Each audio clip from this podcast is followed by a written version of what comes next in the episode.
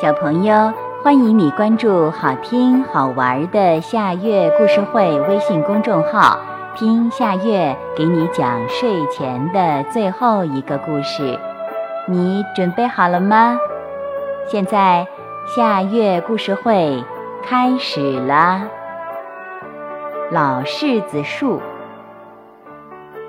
有一棵柿子树，已经很老很老了。又是春天了，老柿子树觉得浑身一点劲儿也没有。他知道，从今年秋天起，他已经老的不能长出一颗柿子了。唉，我老了，没有用了。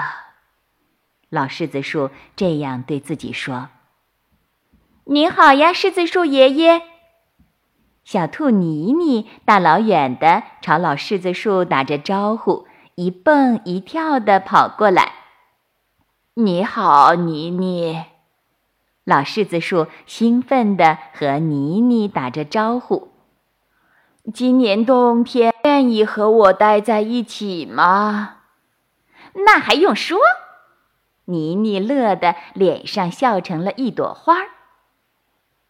我可忘不了我的宝贝儿围在您的身边，一边吃着甜甜的柿子，一边听我讲故事的样子。妮妮说着，一脸的幸福。唉，听到这里，老柿子树重重地叹了一口气。我想，我必须要告诉你，我已经很老了。我想，今年秋天我已经老的再也长不出一个柿子了。你带着你的孩子到别处去吧。可是，为什么我们要走呢？没有柿子又有什么关系呢？我们是朋友啊，我们一直在一起的，不是吗？你愿意留下来陪我？老柿子树简直不敢相信自己的耳朵。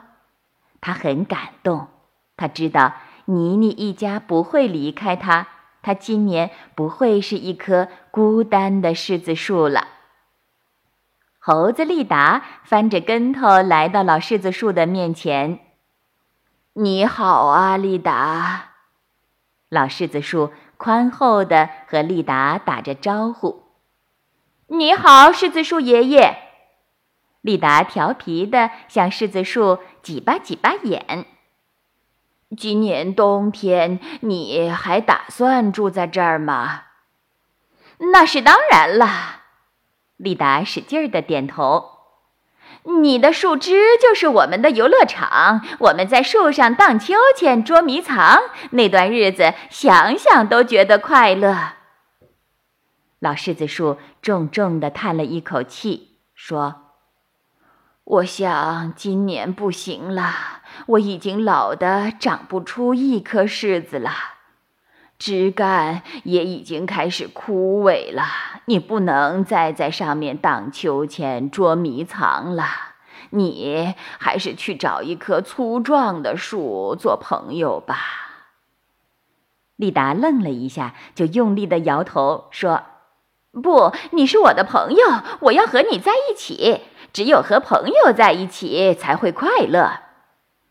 听到“朋友”两个字，老柿子树觉得心里很温暖，也很踏实。喳喳喳喳，一群小鸟飞来了。是的，它们每年都在老柿子树上做窝。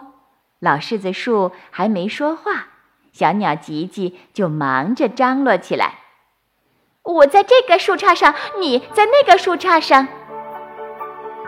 小朋友，这个故事的名字是《老柿子树》，这也是今天的最后一个故事。现在到了该睡觉的时间，好好的睡一大觉，做个美梦。我们明天再见啦，晚安。